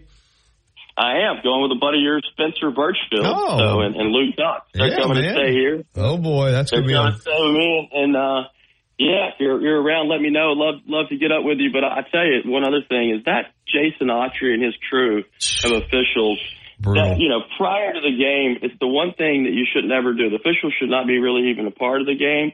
And I look every Saturday now to see where they're calling, and that's really sad. There's Yeah. too much on the line. There's too much. I mean, there's so many people out there that are more qualified. They, they every game, regardless of who the team is, it was Auburn and Arkansas a few years ago, Texas A&M, Tennessee and Alabama last year. Controversy follows them, and they miss simple stuff. They call petty stuff. I mean that that Fromm kid, Jake Fromm's brother, who was you know standing all over our punter, hitting him late. None of that's called. It just just those guys. I don't see how the SEC can continue to put them out there, especially in games that are meaningful. Well, hopefully they won't be in Atlanta. Thank you, Casey. Thank you, Gary. All right, ten fifty, and uh, we'll take a break. We're going to come back, and I am going to hit on those topics with uh, Mississippi State and A and M hiring their football coaches, and we're going to. Uh, Noah's got some app messages that we've gotten this morning as well, so we'll come back and and wrap it up in just a moment. I do want to mention to you the YMCA. I've been talking about all that brand new cardio equipment. It is in. It was installed last Monday. Get to the Y. I can't wait to check it out because I haven't been in uh, in in um, since they've gotten it. Installed, but brand new cardio equipment, individual TV screens, on-demand fitness programming, streaming, and Bluetooth capability. That's at the YMCA of Tuscaloosa, 2300 13th Street downtown. All right, we'll come back, wrap it up after this. It's back, the Captain Ray and Randy College Football Forecast. Tuscaloosa's Old Colony Golf Course is an 18-hole championship layout designed by 1976 U.S. Open champion Jerry Pate. Director of Golf John Gray and fitting specialist Bob Montgomery are PGA certified. Mike Shivitz is the head professional and director of the Tuscaloosa Junior Golf Program. Call today to secure a tee time at the Tuscaloosa Championship Golf Course. Everyone can play. 205-562-3201. Old Colony is operated by Para. Join Tide 100. If you haven't already, you've got to try Tuscaloosa's unique breakfast, brunch, and lunch concept. Brick and Spoon, downtown Tuscaloosa, Temerson Square. It's fresh food with a Cajun flair featuring a full bar with build your own Bloody Marys and mimosas. Open daily, 7 a.m. until 2 p.m. Available for after hours events, rehearsal dinners, receptions, and birthdays. They offer brunch and lunch catering. Call Brick and Spoon at 205-345-5551 for more information. 100.9 Tuscaloosa weather. Lots of sunshine today, but cold and breezy at times. The high 49. A freeze tonight. The sky clear. The low 29. Then for tomorrow and Wednesday, lots of sunshine both days. The high tomorrow 51. Wednesday's high at 57. I'm James Spann on the ABC 3340 Weather Center on Tide 100.9. It's 44 degrees in Tuscaloosa. Eli Gold, Chris Stewart, and Roger Hoover live right here. Tide 100.9 is a proud partner of the Crimson Tide Sports Network. As promised, it's been a jam-packed show. Uh, Elko going to Texas A&M as the head football coach. They were going to hire Mark Stoops, and they had a revolt from the fan base once it got out. And also Jeff Lebby going to Mississippi State. I think that's a good fit there. In Starkville, the uh, Carolina Panthers have fired head coach uh, Frank Reich, and we got some app messages. Noah. Yeah, a couple quick ones. Uh, Mailman Jerry says, "Happy Monday, roll tide." Uh, we got the kid saying, "Gary, hope your mom's doing all right." Um, and then we have a longer one from Chris here in Tuscaloosa. He says, "Hey Noah and Gary, we, we might be better off if Washington beats Oregon and Florida State loses, and then of course we beat Georgia." Oh yeah, first thing you got to do is beat Georgia, and uh, if you do that, uh, listen, if you somehow you get left out.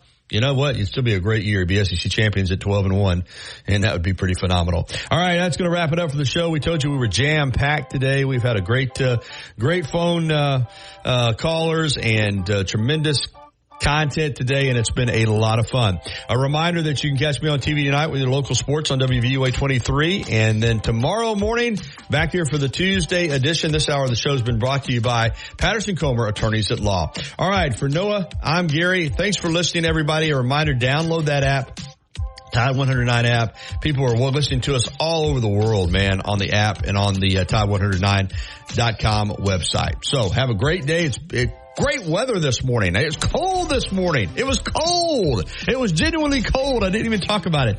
It's warming up nicely outside though. It's a beautiful day. Make the most of it. All right. I'll talk to you again tomorrow. Miller's Edge with Kristen Miller and Corey Miller coming up next. Have a great day, everybody. Thank you for listening to the Gary Harris Show on your home for Alabama sports. Tide 100.9 and streaming on the Tide 100.9 app. The Birmingham